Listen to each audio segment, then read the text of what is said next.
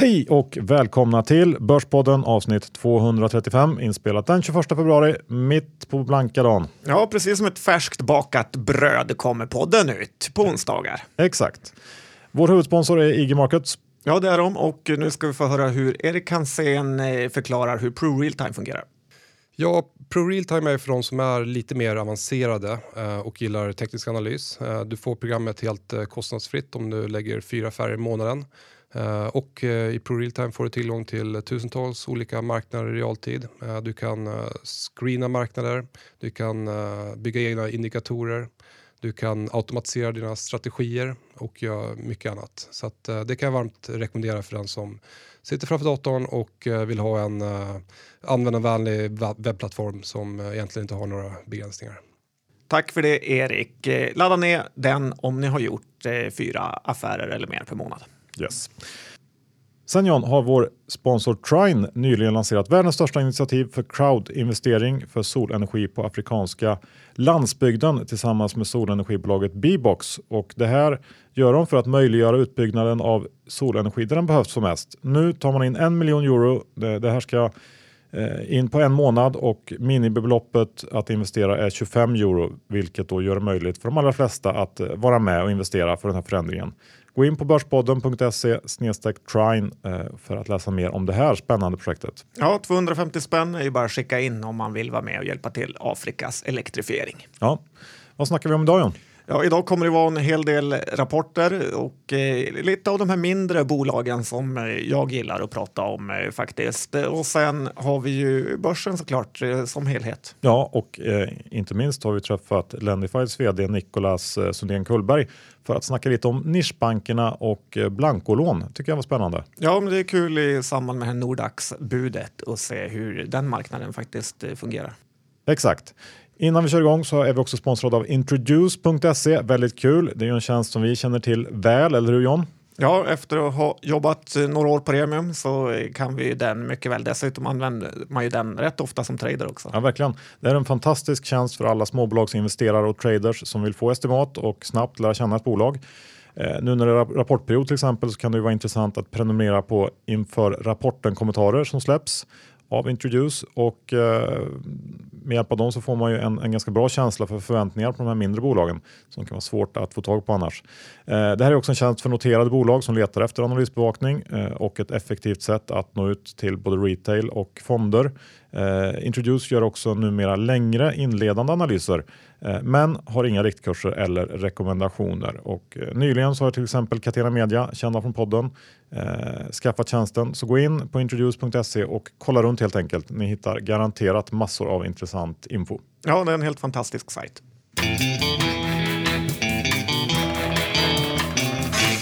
Johan Dr. Bass Isaksson, index är 1560 ungefär och eh, det är ju om man ska titta tillbaka en tid faktiskt lägre än vad börsen var för tre år sedan. Vad säger du om det?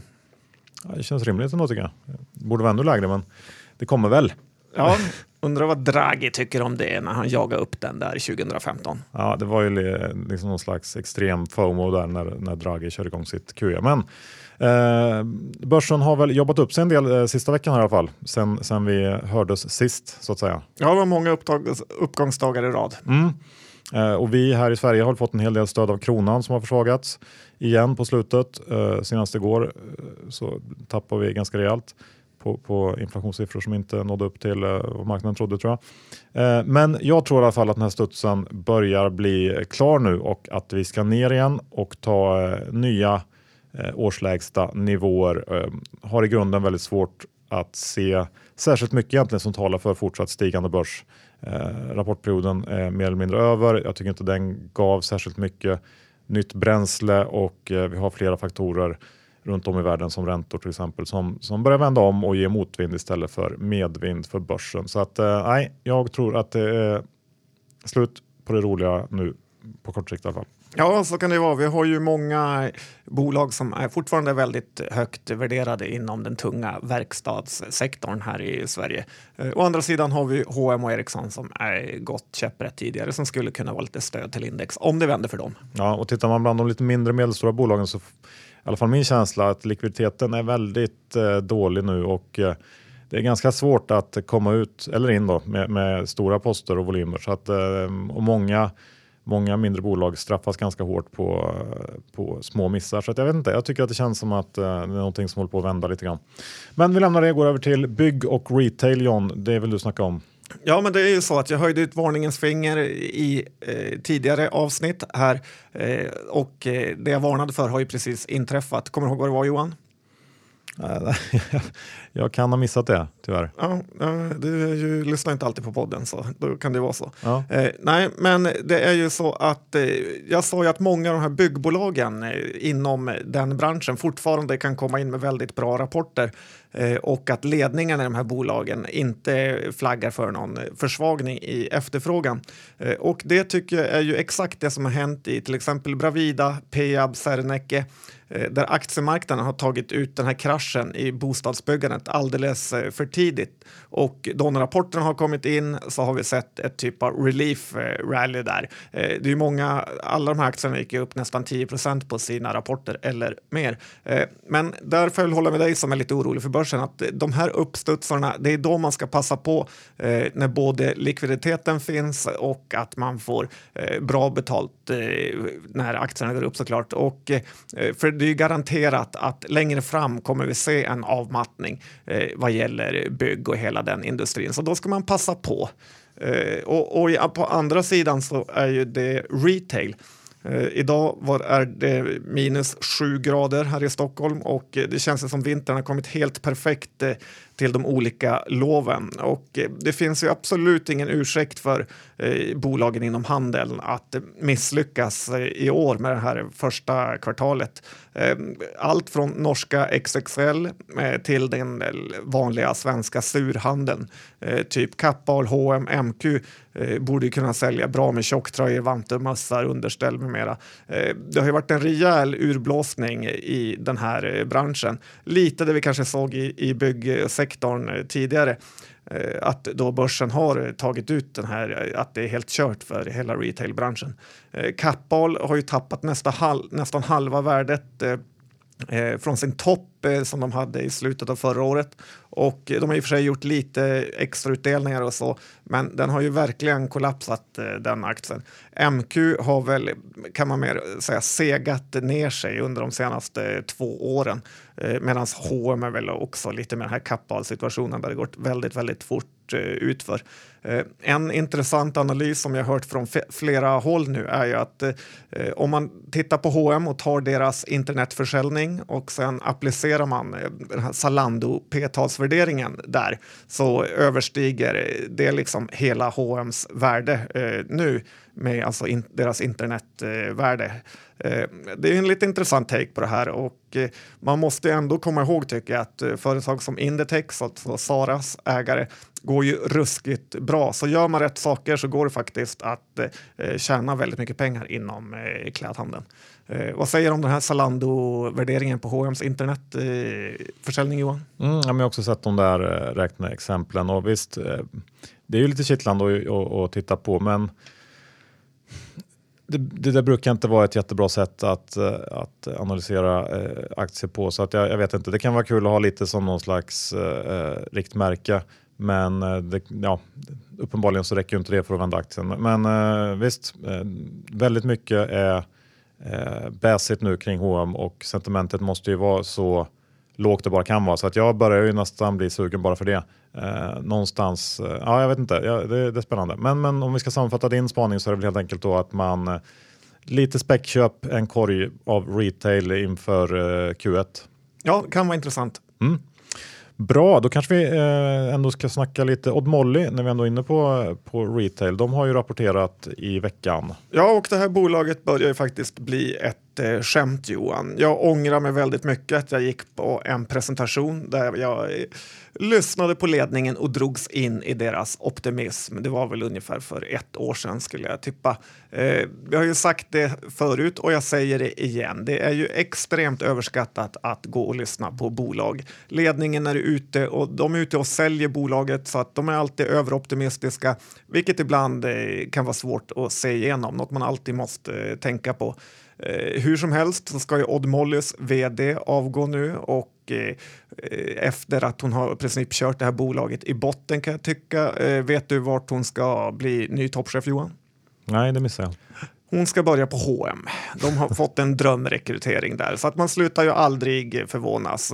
Eh, värderingen av Odd är ju rätt eh, svår nu, får man ju verkligen säga. Bolaget är bara värt 108 eh, miljoner. De har en kassa på 17 miljoner och ett varulager på 80 om det nu är värt 80, om jag kommer ihåg rätt också från eh, rapporten. Så det kan ju vara ett eh, spekulativt köp eh, nu när aktien har tappat från 60 kronor ner till 19-20. Men själv känner jag mig lite som ett bränt barn och avstår den här aktien helt och hållet. Jag vill inte ge mig in och kriga här längre. Sen har ju inte heller direkt storägarna eller ledningspersoner varit inne och köpt, vilket också är oroväckande. Så ja, det här är ju ett eh, vansinnesspäck åt mm, alla håll. Ja, jag, jag, jag, det låter lite tufft. Och, eh, kring det där du sa om att träffa ledningen, att det kan vara lite farligt. Jag håller med, speciellt om man eh, bara gör det någon enstaka gång. Så där. Det är ju en sak om man har följt ett bolag väldigt länge eh, och varje kvartal pratat med vd och, och CFO kanske.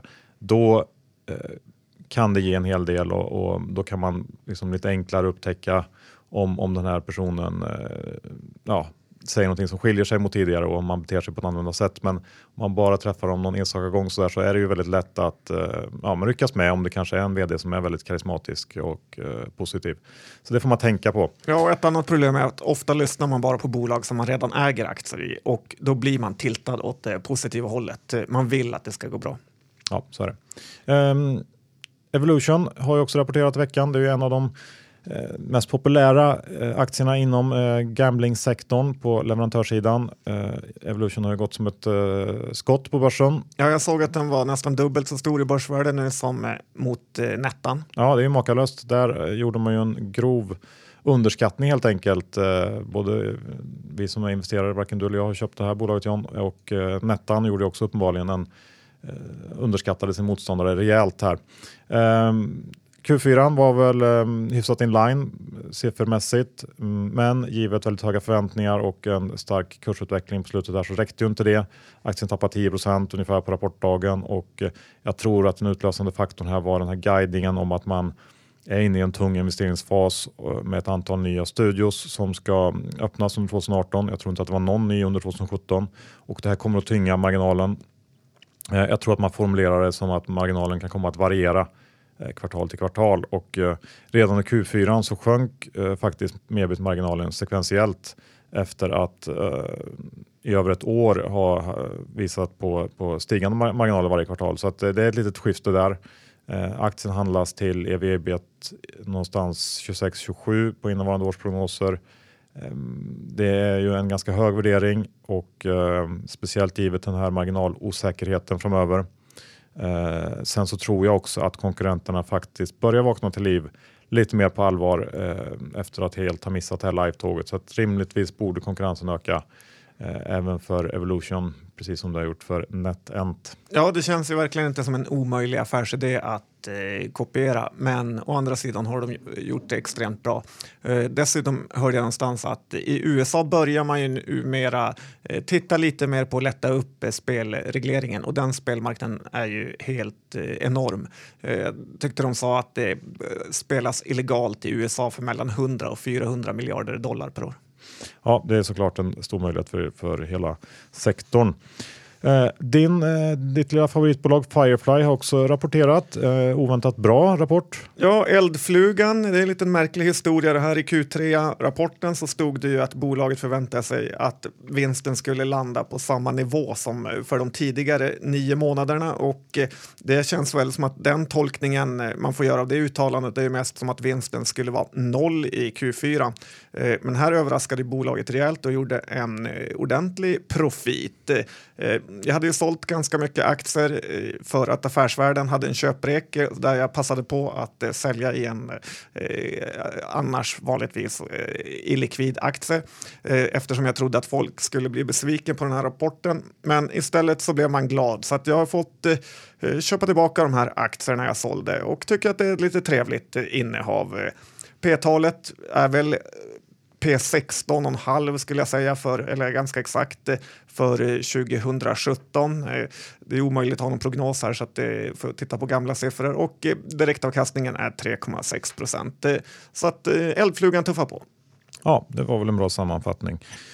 Eh, jag tänkte gå över till Research som eh, i mitt tycke börjar bli eh, ett av de mer intressanta bolagen på börsen att följa i alla fall. De kom ju med sin Q4 förra veckan och ehm, vi har ju blankarna på ena sidan som pekar på bolagets aggressiva Revenue Recognition som det heter. DSO är ett sånt här ehm, klassiskt ehm, mått när man vill, vill upptäcka skumma grejer i redovisningen. Days Sales Outstanding. Och den, den siffran har skjutit i höjden Eh, för Research det senaste året och en eh, en stigande DSO-siffra det visar väl helt enkelt att det tar längre tid för bolaget att få betalt för sina produkter eller tjänster och eh, i förlängningen leder det då till dåligt kassaflöde och så vidare. Så det är en, en varningssignal. Eh, aktiverade utvecklingsutgifter var också på rekordnivåer i Q4 och eh, ja, det är mycket trixande helt enkelt som inte är så, så kul tycker jag. Eh, de som är mer positiva pekar väl istället på den här enorma potentialen som fortfarande finns jättestort utrymme att växa eh, och de har det här nya onkologi informationssystemet Raycare som är på väg ut, har väl precis börjat säljas och det skulle kunna börja driva på tillväxten rejält igen. Eh, så det är två sidor här. Ehm, inför Q4 så var väl eh, en hel del rädsla ute i marknaden för att man inte skulle nå upp till förra årets starka siffror. Eh, Snackades om vinstvarning inför men det kom aldrig någon sån och man levererade levererar faktiskt riktigt bra siffror i linje med Q4 förra året, även om många analytiker sen då varit ganska tveksamma till kvaliteten i, i vinsten just på grund av sådana här faktorer som vi, vi var inne på nyss här. Um, och inför 2018 så kommer antagligen eh, fortsatta satsningar på Raycare att eh, tynga lönsamheten. Eh, dessutom så påverkar också nya redovisningsregler intäkterna negativt och Eh, man kan säga att sammantaget så kapades eh, estimaten en hel del efter den här rapporten eh, och den här initiala uppgången på rapportdagen är nu utraderad. Jag köper alla de här negativa argumenten. Eh, redovisningen ser inte rolig ut och värderingen är faktiskt trots det här fallet väldigt, väldigt hög. Eh, samtidigt så är ju den här produkten väldigt intressant. Potentialen för Raycare enorm. Eh, börjar det komma in eh, massa Raycare-ordrar på allvar så tror jag att, att marknaden mm, liksom kommer att välja att titta åt andra hållet när det gäller redovisningen och eh, det kan nog bli ganska bra tryck uppåt i den här aktien om det händer. Dessutom så är min uppfattning av, av Johan Löv som ju är grundare och vd och största ägare i Research att han är väldigt långsiktig. Jag har svårt och se lite varför han skulle vilja boosta resultatet kortsiktigt på ett sånt här sätt. Så det är lite av ett mysterium för mig. Um, men, men hur som helst, det här caset eh, kommer jag som sagt att eh, börja följa lite mer noggrant. Jag tycker att det är väldigt intressant eh, och det kan nog uppstå möjligheter åt bägge håll här. Just nu ja, har jag ingen position. Nej, jag har köpt en liten eh, späckpåse men det är ju bara på späck. Aktien har ju halverats nu sen eh, sin topp och eh, kurssvängningarna är ju helt otroliga. Så att det gäller ju att inte ta för stora pussar här för då kommer man bli utskrämd direkt. Mm, så är det. Eh, GHP rapporterade i morse, eh, kom faktiskt med en eh, fin rapport. Eh, skönt för GHP som haft det ganska tufft under 2017. Ja, äntligen får man säga här. Det är ju så att eh, det var ju sen den här Annedalsgruppen som, eh, har jag för mig de hette, som insider sålde iväg hela sitt innehav Eh, in och efter det har det bara varit jättedåliga, bedrövliga rapporter. Eh, så att nu börjar de tjäna pengar igen. Eh, tyvärr ingen utdelning för de vill satsa de här pengarna i bolaget istället, vilket kan vara smart. Eh, dock är jag lite tveksam ändå till GOP med massa intäkter från Mellanöstern som känns lite svajiga och dessutom så är det ju rätt jobbigt har det visat sig att jobba mot landstingen som helt plötsligt kan förändra spelreglerna. Och som jag har sagt tidigare flera gånger så är det ju en hel del minoritetsintressen dit eh, pengarna går. Så att jag avstår ändå GHP. Mm. Jag tycker ändå att det såg ganska intressant ut eh, i samband med Q4 här så att jag eh, skulle kunna tänka mig att det här kan vara ett helt okej okay köp på de här nivåerna. Eh, äger dock inga aktier, men eh, helt klart värt att titta mer på. Vi har ju också NGS inom samma sektor kan man säga. Ja, det kan man väl nästan säga. Jag skulle mer säga att det är Dedicare som är deras eh, kollega och, eller konkurrent eller både beroende på vad Ja, man men jag menar tycker. att det var vård. Ja, jag förstår det Johan. Eh, Och eh, de hade ju presenterat sin rapport som faktiskt var väldigt bra till skillnad från eh, Dedicare. NGS har ju valt att vara lite bredare än Dedicare och det får de ju beta- betalt för nu. De hyr ut ledare, personal inom skola och såklart sko- sjuksköterskor och läkare.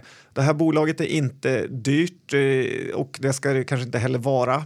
P-talet är ju under 10 eh, för 2017 och eh, de har en direktavkastning på 2 kronor som ger då lite över 4,5 procent. Så jag har köpt en liten post här eh, som, man, eh, som får ligga till sig. Eh, aktien har ju tappat rätt mycket tid innan rapporten i samband med att Dedicare var så dålig. Eh, så här kanske man kan få se en liten rekyl uppåt i någon köprek från någon tidning eller så. Eh, annars får den väl bara ligga till sig i väntan på bättre tider. För nedsidan känns ändå ganska eh, begränsad med de här nyckeltalen på den här nivån. Så att, eh, det har man ju hört förut. Ja, jo, visst, men eh, det håller jag nog med om. Eh, Doro kom ju också med sin, eh, sin definitiva rapport, eller sina definitiva siffror. De vinstvarnar ju i, i mitten av januari eftersom man inte nådde den här prognosen om ökad försäljning eh, för 2017. Men eh, i den fullständiga rapporten då som kom förra veckan så var det kanske inte helt oväntat svag utveckling inom feature phone-delen som låg bakom eh, vinstvarningen. Eh, smartphones växer bra, men den eh, det är fortfarande lite för liten del av den totala telefonförsäljningen. Care ökade också intäkterna ganska bra, främst drivet av högre ARPU. Och tittar man på antalet abonnenter inom Care så ökade mm, den stocken bara med 1000 stycken från Q3 eller med 3000 under helåret, vilket jag ändå tycker man får säga är, är svagt. Um, även om det finns eh, uh, körn och så vidare att ta hänsyn till så uh, hade jag nog gärna sett mer. Um, I samband med rapporten så lämnar man också en prognos för 2018 här. Uh, omsättning på 1,9 till 2,1 miljarder och ett ebit i intervallet 100 till 140 miljoner mot uh, 1,9 miljarder respektive 92 miljoner för eh, 2017. Då. Så att eh, lite högre vinst räknar man med och eh, givet att eh, ev ligger kring knappa miljarden så är ju aktien eh, inte särskilt dyr. Men eh, det finns heller ingen tillväxt som det ser ut nu så att frågan är lite grann om man tror att det här försäljningstappet inom feature phones, eh, eh ja vad man tror om det helt enkelt och eh, hur snabbt smartphone-delen kan växa samt hur, hur care då utvecklas framöver. Men eh, ja, vi, jag har som sagt inga aktier eh, efter kapitalmarknadsdagen där jag inte gillade riktigt deras budskap så att eh, vi får se.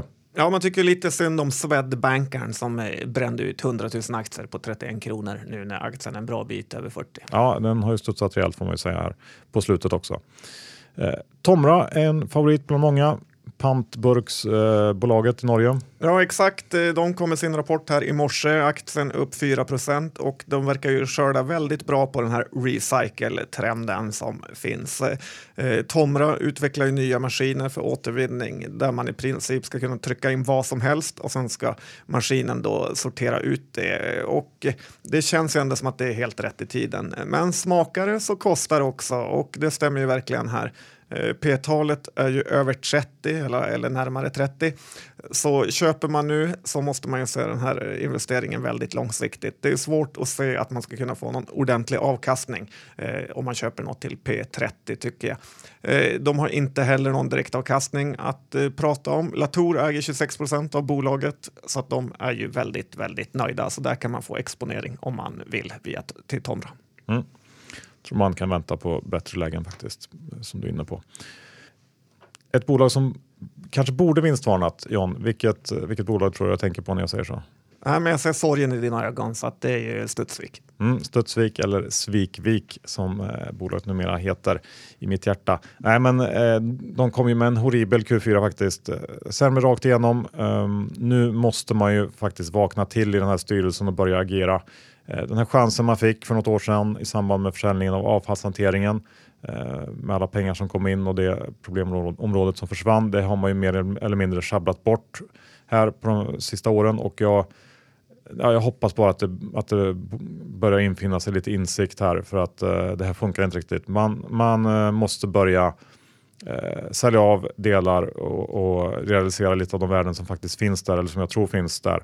Och eh, ja, först ut borde väl den här tyska konsultdelen vara som man har varit ute och pratat om att den är till salu. Så att, eh, jag hoppas att vi ser lite sån action under Studsvik eh, under, eh, under 2018 här för att det, det måste man nog göra Ja, det var ju ett katastrofresultat eh, och eh, jag hörde på nyheterna här att nu ska de ju börja avveckla Barsebäck eh, och det väntas ta ungefär 20 år innan det är klart. Så där borde de kunna casha in lite grann. Ja, man kan ju hoppas att de får jobba lite där. Eh, de släppte också PM om en order i samband med rapporten som kom in i Q1 så att jag, jag gissar att mycket av de, de pengarna kommer att komma in i Q1. Den kanske kan eh, se lite bättre ut, eh, hjälp av den ordern. Vi får se. Um, Hifab är ett sånt här jättetråkigt eh, litet bolag som man knappt vet vad de gör. Det är någon slags eh, byggprojektledning eller någonting. Ja precis, de sitter ju här i Norrtull eh, i Stockholm och de har haft sju svåra år kan man säga, rapporterade idag och jag köpte in lite aktier, får se om det blir längre än en trade. Men det var ju kul för bolaget att de verkar ha vänt skutan och kan till och med ge lite utdelning. 12 öre per aktie är väl 3,7 procent ungefär i yield. Finanserna i bolaget är stabila och de verkar ju prioritera lönsamhet nu före försäljning, vilket är bra då de har ett price sales-tal på 0,4, vilket är väldigt lågt inom den här branschen. Inte i närheten så lågt som Prevas, men ändå väldigt eh, lågt. Eh, Introduce tror på ett P-tal på 13,5 för 2018 så att eh, den känns väl hyfsat prisvärd här kring de här nivåerna. Möjligt, men jag tror samt, eller jag tycker i alla fall inte att det här ska värderas högre eh, än så. Så att, eh, nej, ingenting som du lockar mig med. Eh, jag har kikat lite i Finland också. En av mina favoriter där har rapporterat. Eh, Hutamäki. Ja, plastförpackningsföretaget. Ja, och Q4 var väl mer eller mindre Eh, in line med förväntningarna, men jag tror att det fanns eh, en ganska stor oro för eh, höga råvarukostnader, vilket man lyckades parera bra och aktien har lyft en hel del sedan den här rapporten. Positivt var också att den indiska verksamheten fortsatte att återhämta sig och vi borde kunna se en ganska hög tillväxt i Indien under 2018. Huhtamäki har ju en, en väldigt stark marknadsposition i, i emerging markets på flera, eh, i flera geografier och jag tycker att det här är ett eh, fortsatt intressant långsiktigt spel på ökad konsumtion i den delen av världen. Eh, aktien handlas till EV, ebit 15 ungefär på innevarande års prognoser. Det är väl i sig ganska fair. Eh, inget fynd men inte heller dyrt så att eh, avvakta sådär just nu känns det som. Men eh, alltid intressant bolag tycker jag. Ja, verkligen. Det är något man kan ha i sin lilla långportfölj om man nu skulle ha en sån. Ja. Ska vi avsluta John, eh, den här delen med eh, lajvar-företaget BTS. Jag undrar om de blir sura att vi kallar dem för rollspelsföretag. Men eh, den kom ju med sin rapport här som kanske var lite mjuk får jag väl ändå säga. Aktien gick ändå upp, men så kan det vara ibland. De hade gjort rätt många förvärv så att eh, jag tycker man ändå borde hoppats på lite mer eh, också med tanke på vart börskursen står just nu. Eh, det är P-tal på 20 skulle jag säga och eh, Eh, bolaget har ju en stabil eh, balansräkning och gör lite förvärv då och då så att den får väl ligga och gotta till sig om man har den. Men på kort sikt eh, så ser jag ju egentligen ingenting som skulle kunna lyfta den här aktien högre än så här. Det klassiska fair value på BTS. Johan. Bra, bra. Vi har träffat Jonas på Tessin och ställt oss frågan om den lite svagare utvecklingen på bostadsmarknaden faktiskt kan vara positiv för Tessin. Ja, det är klart, i, i riktigt eh, goda tider så är det väldigt lätt att få finansiering och nu kan man se att många banker eh, blir lite vacklande i projekten, man har utlovat finansiering, eh, det blir lite, lite tuffare för många eh, och där öppnar det upp sig en väldigt fin marknad för oss där vi också kan få tillgång till betydligt bättre säkerhet än tidigare. Så att vi ser det som väldigt positivt. Ja, så gå in på tessin.se och se vad de har för roliga investeringar framme just nu.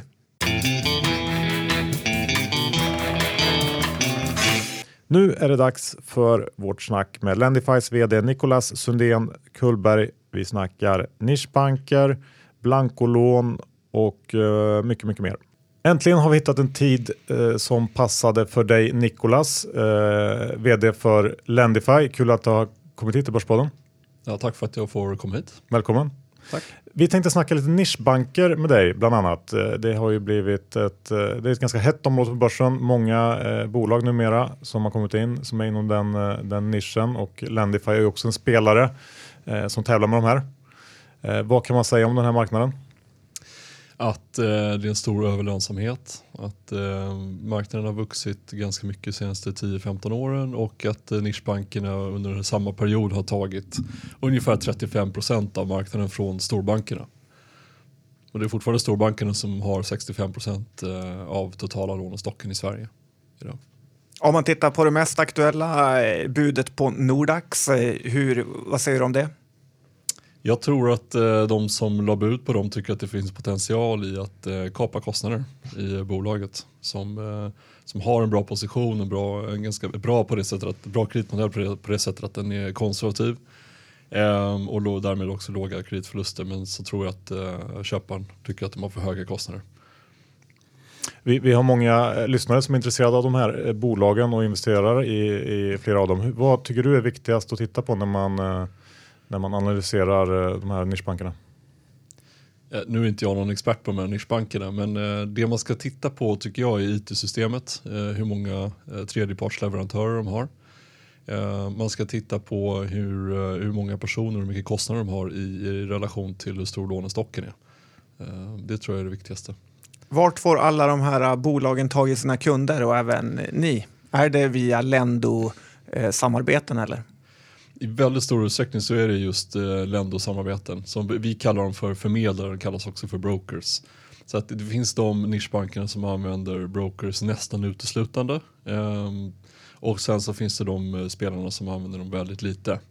Eh, men det är ju faktiskt så att de, de som är riktigt bra på förmedling, typ eh, ja, Lendo är väl de absolut mest dominanta. De har en väldigt stark position idag och eh, existensberättigandet finns i att det är en jämförande miljö man som låntagarkund kan på ett och samma ställe få eh, erbjudanden från 15-20 olika långivare. Eh, men man belastas bara med en UC-förfrågan eh, och dessutom så slipper man eh, jaga runt. Så att det är ju smidigt på det sättet. Eh, sen finns det ett annat existensberättigande som liksom fanns mer i början än vad det gör nu och det var att alla bankerna, eh, både storbanker och nischbanker var dåliga på att göra marknadsföring själva. Och då var det ganska eh, enkelt att bara eh, vända sig till en, en bra låneförmedlare som skötte det åt en så att säga. Ehm, så att eh, de, har- de har en bra position men däremot så, så börjar det bli lite väl crowded där nu så att jag tror att det kommer bli en, eh, en utrensning, utrensning av ett antal mindre spelare eh, kommande år.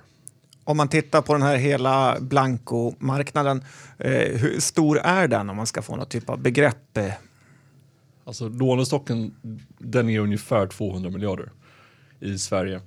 Um, och då är det då som sagt 65 procent av de, 200 miljarderna hålls fortfarande av uh, de, de storbankerna. Och sen är det 35 procent som hålls av, av nischbankerna. Tittar du 10-15 år tillbaka så var det nästan uteslutande storbankerna som satt på den här stocken. Så att eh, nischbankerna har då tagit ungefär 35 procent. Men nu ser vi ett, liksom, ett nytt fokus, eller ett fokus från storbankerna på det här segmentet eh, som vi inte har sett tidigare. Och det gör att jag tror inte att nischbankerna kommer ta så mycket marknadsandelar från storbankerna som de har gjort eh, historiskt.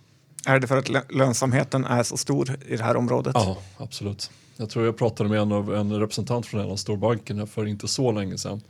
Ehm, och då berättade han att de hade gjort en analys internt och, kommit, eh, och sett att 75% av deras bolånekunder hade lån hos någon annan bank. Och den typen av, den, de lånen var ofta eh, blankolån. Eh, så att då, då gjorde man en insats, då har man liksom börjat göra en insats på att hämta hem de här kunderna och eh, eh flytta blankolånen från externa banker till, eh, in, eh, ja, till internt helt enkelt. Men hur stabila är de här kunderna som lånar pengar egentligen? Betalar de eh, tillbaka eller eh, hur säker är man på att få tillbaka pengarna om man lånar ut? Och det gäller även Nordax och Resurs och liknande. Ja, de, det är stabila personer. Eh, de har aldrig några betalningsanmärkningar. De har stabila inkomster som är typ 20-30% över eh, genomsnittet i landet. Eh, de äger ofta sin bostad, de är ofta gifta eller sambo, de har en, två barn, en, två bilar. Eh, så att de har ett kassaflöde i hushållet som klarar av att eh, underhålla eh, lånen. Sen Sen är det ju så att det alltid kommer vara eh, kreditförluster på den här typen av lån eftersom att det är blanco. Och eh, de kreditförlusterna tror vi över tid kommer ligga mellan 1 till 2 procent. Eh, sen, sen, finns det de som ligger närmare 1 procent och de som ligger på 2 procent, kanske till och med lite över. Det beror på vilken, eh, vilket riskspann man väljer att lägga sig i. Eh, vi ligger i det lägre riskspannet av det här. Därför att vi tror att det viktigaste för oss för att vi ska lyckas som bolag det är att bygga förtroende eh, mot marknaden och inte minst mot investerare. Och förtroendet kommer från liksom förutsägbarhet eh, och stabilitet i kreditförlusterna och därmed också avkastningen. Vad, vad lånar man typiskt sett till? Så hos oss så är det 65 procent eh, så att man, 65 procent av kunderna lånar eller flyttar befintliga lån från någon av bankerna till oss. Därför att man får lägre ränta och bättre villkor. Eh, men de andra 35 procenten är, är, nästan uteslutande folk som ska göra någon typ av förbättring på hemmet. Så typ renovera kök, badrum, bygga terrass och sådana saker. Eh, yes. Mm. Och, och, eh, du sa att det var hyfsat eh, crowded marknad här. Vad, vad gjorde att ni eh, valde att ge in i, i blankolånmarknaden? Mm, det, det, är bra förutsättningar att liksom börja bygga en bankutmanare. Därför att eh, dels så finns det överlönsamhet trots att det är crowded. Och det beror på att eh, även fast det finns 10-15 nischbanker eller kanske till och med fler så har man för höga kostnader vilket gör att räntan ut mot låntagare eh, inte har pressats så mycket som den, som den borde ha gjort. Så att i snitt kan man väl säga att nu sticker jag ut hakan här lite grann, men av de nischbanker som jag har koll på så har man en inlåningskostnad totalt sett på säg max 2 ehm, och det är drivet av att man har sparkonto med insättningsgaranti. Ehm, och sen så har man en OPEX eller kostnader för att driva verksamheten på runt eh, 7 ehm, och då är vi uppe på 9 totalt. Och sen så har du då, säg att du har eh, 2% i kreditförluster, vilket är högt räknat, men bara för, som ett räkneexempel, då är du uppe på 11% kostnad som du ska täcka. Och det är därför snitträntan i blankolånemarknaden har legat över 11 därför det är någon typ av break-even ränta för nischbankerna. Ehm, och, och, där såg vi att det finns en stor potential att kapa eh, den här 7 eh, kostnaden för verksamheten. Eh, och det tror vi att vi kan göra drivet av att vi bygger ett helt eh, proprietärt IT-system från scratch, in-house, inga tredjepartsleverantörer i kombination med att vi eh, jobbar jäkligt hårt och bara helt enkelt försöker göra om, göra rätt. Mm. Um, så det är en sak. Överlönsamhet eh, för höga kostnader generellt. Trots att de här bolagen, de här bankerna som ja, nischbankerna är yngre än storbankerna och har, förmodligen har lite mindre legacy än vad storbanken har. Men sen är det också det som ny spelare så är det viktigt med förtroende och då finns det väldigt bra förutsättningar i Sverige och i den här nischen för att bygga förtroende. I Sverige så har vi ett transparent skattesystem. Det gör att vi har bra, och, eh, bra kreditdata som är lätt att hitta eh, och få genom UC till exempel. Eh, det finns eh, digitala lösningar för identifiering och verifiering som BankID eh, som inte alls är lika självklart om du tittar utanför Sverige eller eh, utanför Norden. Ehm, och sen så har vi eh, ett ekosystem eller en struktur för förinkasso och inkasso som är väldigt etablerad och som gör att folk eh, i de allra flesta fallen betalar i tid. Ehm, just också kopplat till att våra kunder aldrig har betalningsanmärkningar och, och då vill man verkligen inte hamna hos Kronofogden vilket är liksom det ultimata steget. Ehm, så, så kombinerat så finns det bra förutsättningar för att bygga förtroende och sen mycket av den här datan som man bygger kreditmodellen och många delar i processen som låntagare och investerare går igenom går att automatisera och digitalisera och därför finns en stor uppsida för oss då som har ett eget IT-system och helt drivna av, av ny teknik. Ut mot eh, låntagarna då, eh, finns det egentligen något annat än låg ränta eller vilken ränta man kan erbjuda som de är intresserade av? Nej, det finns, alltså räntan är det som styr allra mest. Det är prio ett. Men det, det, det är mer saker än det. Dels så märker vi att folk uppskattar väldigt mycket att vi erbjuder direktbetalning så att man behöver inte vänta en bankdag för att få sitt lån utbetalt. Och så vitt jag vet så är det bara vi och en annan spelare i den här nischen, eller den här branschen som, eh, som erbjuder det. Det betyder att eh, om jag signerar mitt avtal med Mobilt BankID på en lördag morgon så får jag pengarna på kontot några minuter senare. Tack vare att vi har då direktbetalning. Så det är en sak. Det andra är e-signering. Det är eh, ganska brett just nu. Eh, det är väldigt vanligt att eh, banker erbjuder e-signering, men det är väl en sak som folk uppskattar. Och sen i själva ansökningsprocessen ehm, så är det bra om det är så lite jobb som möjligt för låntagaren ehm, utan att det blir en mindre sofistikerad eller eh, substantiell process. Det vill säga måste, vi, vi som gör kreditbedömning måste alltid göra en, en, bra bedömning av kundens förmåga och vilja att återbetala lånet. Men för kunden så ska det inte innebära speciellt mycket extra jobb. Och en av de vanligaste sakerna när man söker lån eh, hos någon av bankerna är att du behöver skicka in kompletteringar för att bevisa att du tjänar det du säger att du tjänar till exempel. Och det vanligaste sättet att man, eh, man gör som bank då är att man ber låntagaren eller den som söker lån skicka in kompletterande information. Eh, typ tre lönespesar, typ ett arbetsgivarintyg. Det gör vi också, men vi ger kunden ett alternativ som är helt digitalt och som man kan lösa direkt i mobilen. Och det är att man ger oss tillgång till elektroniskt bankkontoutdrag så att man loggar helt enkelt in på sin bank fast via vårt ansökningsformulär och ger oss, inform- ger oss den eh, transaktionshistoriken. Och där kan vi då digitalt eller automatiskt se att lönen kommer in som eh, den här låntagaren då har angivit. Och därmed behöver inte eh, låntagaren skicka in lönespesar. Ska du skicka in lönespesar ska du hitta dem i mejlen, du ska skicka, eller hitta dem i någon låda hemma och sen ska du ta foto på dem och skicka in dem till oss. Så det är en, en, eh, lite mer jobb för kunden och det slipper man här. Så att det är liksom pris och det är process och det är eh, hastighet skulle jag säga utan att man gör avkall på kvaliteten i bedömningen. Mm, det låter ju bra. Vi har pratat mycket om låntagare nu. Ska vi prata lite om investeraren? Vad, till, vad har ni för kreditförluster? 1 procent eh, är, är nettokreditförlusterna. Och hur mycket pengar har ni lånat ut eh, hittills? Um, nu uh, får jag vara lite försiktig. Vi har ju ett, uh, en, en, listad obligation så jag kan inte säga vad som helst. Men den senaste siffran som vi släppte var 650 miljoner och det var per den sista januari i år. Och den kan jag säga, de 650 miljoner om man backar ett år tillbaka så var den ungefär 50 miljoner så att vi har växt från 50 till 650 miljoner på ett år. Imponerande. Eh, om vi tittar då vilken avkastning som investeraren får. Har ni någon eh, siffra på en snittavkastning?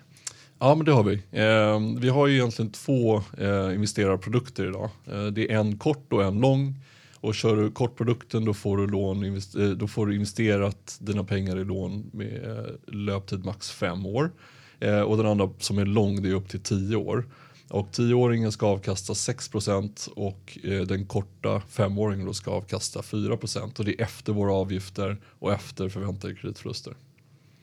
Och eh, sen måste vi även prata det här med andrahandsmarknaden som verkar ha blivit en eh, succé. Jag loggade in på hemsidan nu och eh, såg att det varit över 1500 transaktioner eh, bara senaste eh, 30 dagarna. Eh, berätta lite om den. Ja, men, eh, en av de största trösklarna för att få in mer peer-to-peer-kapital det har varit i likviditeten. Eh, det är 100% matchning mellan investerarna, alltså kapitalet och låntagarna. Så även om man har fått en bra årsavkastning så har likviditeten gjort att man inte har tyckt att det har varit så attraktivt. Eh, så därför löste vi det här problemet genom att lansera en andrahandsmarknad där man helt enkelt kan sälja sina befintliga investeringar i lån. Och eh, tack vare den ökade likviditeten i plattformen så har inflödet typ fördubblats. Och menar, det här är ju egentligen bara det första steget för oss eh, på vägen mot vårt stora mål som att bli en hubb för lån eller en börs för lån. Där man helt enkelt kan, kan likställa det eller jämföra med att, att köpa aktier via, via OMX. Eh, så istället för att köpa eh, aktier i Ericsson eller aktier i Assa Abloy så köper du andelar i lån till andra privatpersoner. Eh, och förhoppningen är också att vi ska ha andra typer av lån så att du kan få exponering mot många typer av lån eh, oavsett eh, vilken typ av investerare du är också. Om man tittar internationellt, eh, hur eh, står ni er där? Vi är fortfarande små. Alltså i Sverige, peer-to-peer lending eller marketplace lending som också kallas internationellt kom ju till Sverige med Lendify eh, som den första seriösa bankutmanaren för då typ tre, äh, fyra år sedan är det nu. Och eh, det var ungefär tio år senare eh, än, än, äh, än, i Storbritannien och i USA. Så att vi ligger lite efter eh, storleksmässigt. Mycket att växa i med andra ord. Ja, absolut. Samtidigt så är det, jag tycker det är viktigare att jämföra oss eh, med den lokala marknaden än med eh, internationella bolag. Därför att det är en sån lokal företeelse eh, på grund av hur man bygger kreditmodell, vilken data som finns tillgänglig att föda in i kreditmodellen och vilka som är låntagarna. Eh, och sen också hur, vilken lagstiftning som finns på plats. Båda de sakerna gör att det är mycket bättre att jämföra oss med svenska banker än med internationella marketplace lendingbolag. Men som låntagare då, tittar man nu på, på de räntor man kan få eh, hos er så är det ingen jätteskillnad mot, mot övriga aktörer. Ehm, för ni pratar en hel del om att göra det bättre för, för låntagarna. Var, var, varför är det inte billigare? Ja, men just nu så är eh, liksom, vår kostnadsbas i relation till lånestocken eh, fortfarande lite för hög. Den, den, är inte tillräckligt hög för att vi ska kunna slasha räntorna med 1-2% vilket vi skulle vilja göra. Eh, däremot så finns det en, en gräns och den är runt, eh, när vi har en stock på 2 miljarder då, då tror vi att vi kan sänka räntorna väsentligt och därmed växa mycket snabbare än vad vi gör idag. Eh, men det är lite av en som, kritisk gräns för oss att komma dit. Så att eh, just nu har vi då en stock på ungefär 650 miljoner eh, och tanken är att vi ska växa den upp till 2 miljarder här under 2018. Och vi, vi pratar väldigt mycket med våra marknadsföringspartners om att liksom hjälpa oss att nå dit därför att när vi väl har nått dit så kommer marknadsföringen Eh, och lånevolymerna växa väsentligt mycket snabbare eh, därefter. Och, och det, först där som jag, jag tror att nischbankerna kommer få riktiga problem på grund av oss. Därför att de kommer sitta kvar med sina höga kostnader. Vi kommer att ha våra låga kostnader i kombination med att vi har kommit ner i kostnad kapital jämfört med vad vi har idag. Och då har vi en väldigt slagkraftig modell som gör att eh, jag som nischbank, eller om jag var en nischbank så skulle jag vara rätt orolig. Mm, så håll koll på, på Lendifys utlåningsvolym helt enkelt så kanske man kan korta lite nischbanker när de börjar närma sig 2 miljarder. Det, det, det, skulle jag göra om jag var er. Och dessutom så har vi någon, äh, dessutom har vi ett nytt lojalitetsprogram på Lendify som vi är sjukt stolta över. Eh, som kallas för Lendify Rewards. Eh, det går ut på att man som låntagare ska kunna förbättra sina villkor under lånets löptid. Um, och det innebär egentligen, eller vad det innebär i praktiken är att om du har en, säg att du har en snittränta på 10% så kan du sänka den 10% ner till 8% under fem års tid. Uh, och det enda du behöver göra är egentligen att sköta dina betalningar i tid. Uh, och sen så finns det några andra saker som du kan göra som, uh, som liksom, eh, ökar på hastigheten i det här så du kommer ner i ränta ännu snabbare. Eh, dels är det att du kan gå delmoment i eh, ekonomiskolan som vi har tillsammans med andra Farad, Börshajen. Dels är det att du signar upp på ehm, eh, autogiro Um, och dels är det att du signar upp på betalförsäkring.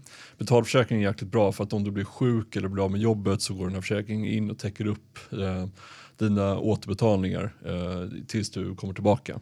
Så de här sakerna samlat gör att du eh, över tid kommer ner i ränta och sen när det har gått fem, fem år ungefär så har du förmodligen kvar två, tre år på ditt lån. Och under de här två, tre sista åren på lånets löptid så får du inte längre ränterabatt utan du får istället pengar insatta på ett eh, investeringskonto hos Lendify. Och tanken med hela det här är att vi ska ändra mindseten hos de som lånar, att man går från en typ av, eh, ett typiskt låntagarhushåll till ett typiskt investerarhushåll. Och det tror vi är jäkligt sunt för hela den svenska ekonomin och alltså, det funkar också rent kommersiellt för oss därför att det sänker kostnader för administration, jaga in nya kunder och sänker kostnader för marknadsföring. Eh, så att det här är en win-win för alla och eh, det, det, är starkt kopplat till vad vi vill stå för som bolag. Att vi, vi vill vara the good guys eh, i, i branschen. Samtidigt som att det är en bra affär. Spännande, verkligen. Ehm, um, Nikolas, Stort tack för att du kom eh, till Börspodden och snackade lite om eh, blankolånemarknaden och nischbankerna. Stort tack för att jag fick komma hit.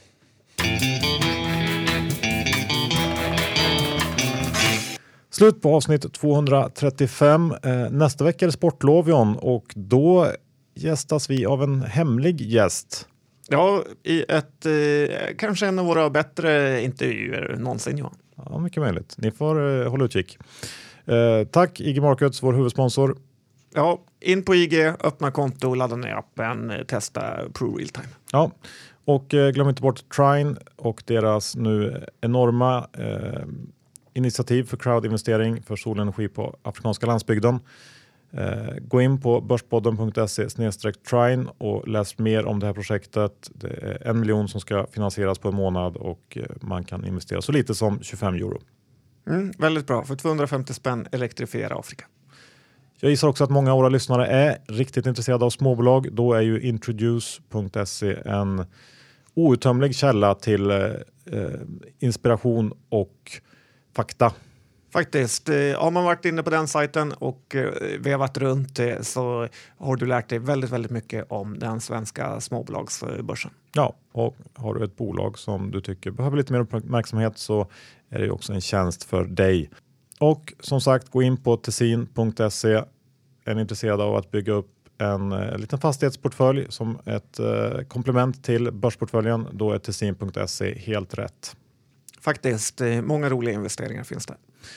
Innan jag avslutar John, har du några innehav bland de bolagen vi pratar om idag? Ja. Jag kan tyvärr börja med eh, Svikvik, även känt som Studsvik. Ja, grattis till det innehavet. Jag har väl rätt mycket nu, vilket kan vara ett eh, tecken på att börsen är på topp och bara ska gå ner härifrån. Eh, Hifab har jag, Research har jag, Firefly har jag ju och även NGS. Så det var en del Oj, oj, i oj. väskan. Ja, verkligen. Inför sportlovet också. Kan bli dyrt det här. Ja. Ha det så fint. Vi hörs om en vecka igen. Hej då! Hej då!